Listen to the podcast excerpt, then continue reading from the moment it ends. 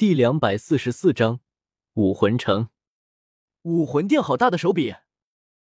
就在这时候，随着一道声音的响起，顿时，只见一个身穿白衣、高大笔挺的身影悄然挡住了他的视线。老者的身边跟着宁荣荣。宁荣荣担心萧晨有危险，就把他剑爷爷也给找来了。即便宁荣荣不找，剑斗罗也会来的。毕竟萧晨乃是他们七宝琉璃宗的准女婿，他们岂能让人欺负了？见到陈信，白衣封号斗罗吐了一口血，目光第一次变得极其凝重。哪怕是在之前独孤博出现的时候，他也没有流露出过这样的表情。挡在萧晨面前的是一名老人，一尘不染的白衣，银色发丝梳理的极为整齐。他手中有一柄剑，长约三尺，没有任何装饰，通体纯银的长剑。他的表情很淡漠，双眼似乎看不到周围任何东西似的，只是静静的站在那里，也不开口。但他只是站在那里，却依旧给人一种天地万物唯我独尊的感觉。白衣封号斗罗感觉到自己的掌心有些湿润了，那是汗水。剑斗罗陈星，号称攻击最强的封号斗罗，对他的属性全方位克制。在已知的封号斗罗中，眼前这白衣老者绝对是最克制他的几个人之一。陈星，连你也来趟这浑水吗？白衣封号斗罗色厉内荏的说道。这白衣老人正是七宝琉璃宗两位终极守护者之一，剑斗罗陈星。在封号斗罗这个层次中，其他人都习惯称呼他为剑道陈星，一生浸淫于他那柄长剑武魂之中。论攻击力，敢与他相比的人绝对不多。月关，萧晨是我们七宝琉璃宗的准女婿，你们当真以为我们好欺负啊？陈星的声音不大，但却令场上的所有战斗中，除了独孤博与黑影之外的其他人都停了下来。因为他的声音宛如利刃，切割着每个人的内心。欺负？菊斗罗摸着自己的胸口，到底是谁欺负谁啊？明明受伤的是自己，好不好？菊花关，你还要出手吗？清雅的声音飘洒而出，一身朴素装束的宁风致不知道什么时候已经出现在了山包的一个凸起上。在他身边还站着天斗帝国的雪清和太子，七宝琉璃塔宝光闪烁，七个魂环上下浮动。这时候，菊斗罗知道了自己肯定不是对手了，反正他也试探了萧晨的力量，也该离开了。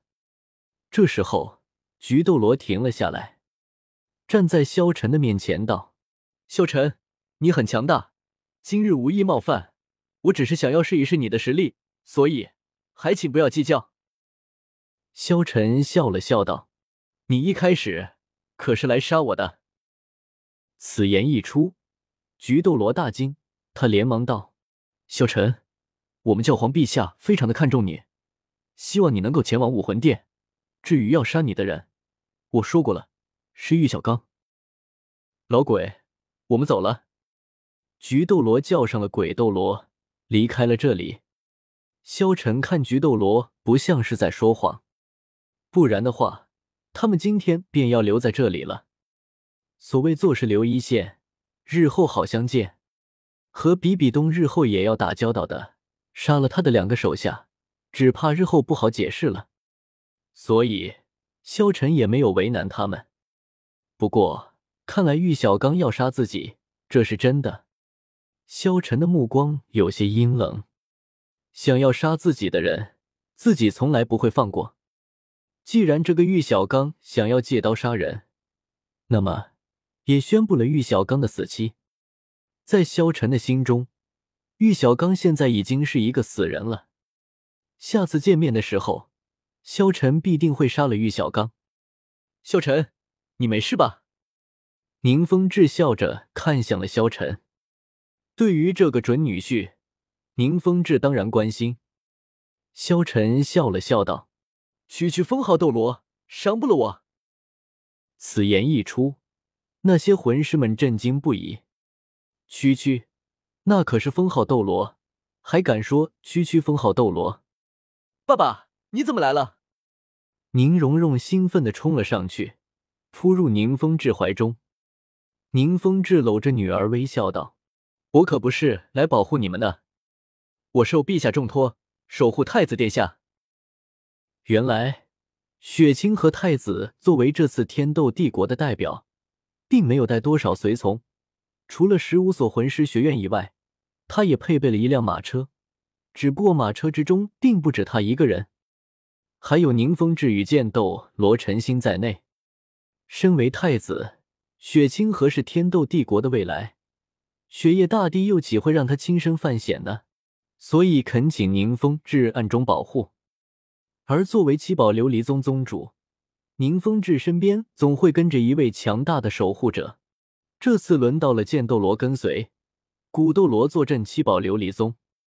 这时候，雪清河走到了萧晨的面前，笑了笑道：“萧兄弟果然实力强大，封号斗罗都不是萧兄弟的对手。”这时候，雪清河知道了，那天萧晨跟他说的并不是谎话。萧晨的实力的确已经达到了巅峰封号斗罗的实力，所以想要除掉萧晨，基本是不可能的事情了。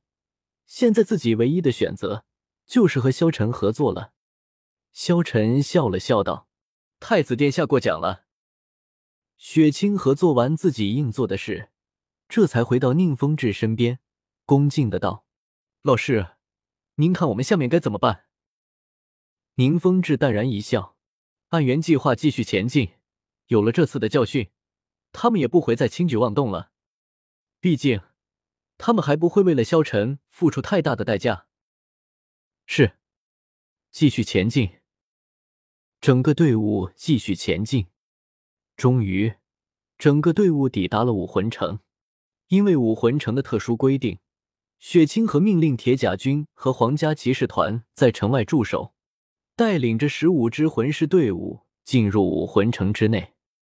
和天斗城、索托城那样庞大的城市相比，武魂城要小得多。甚至还没有天斗城十分之一的面积，可是它带给魂师们的震撼却依旧不少。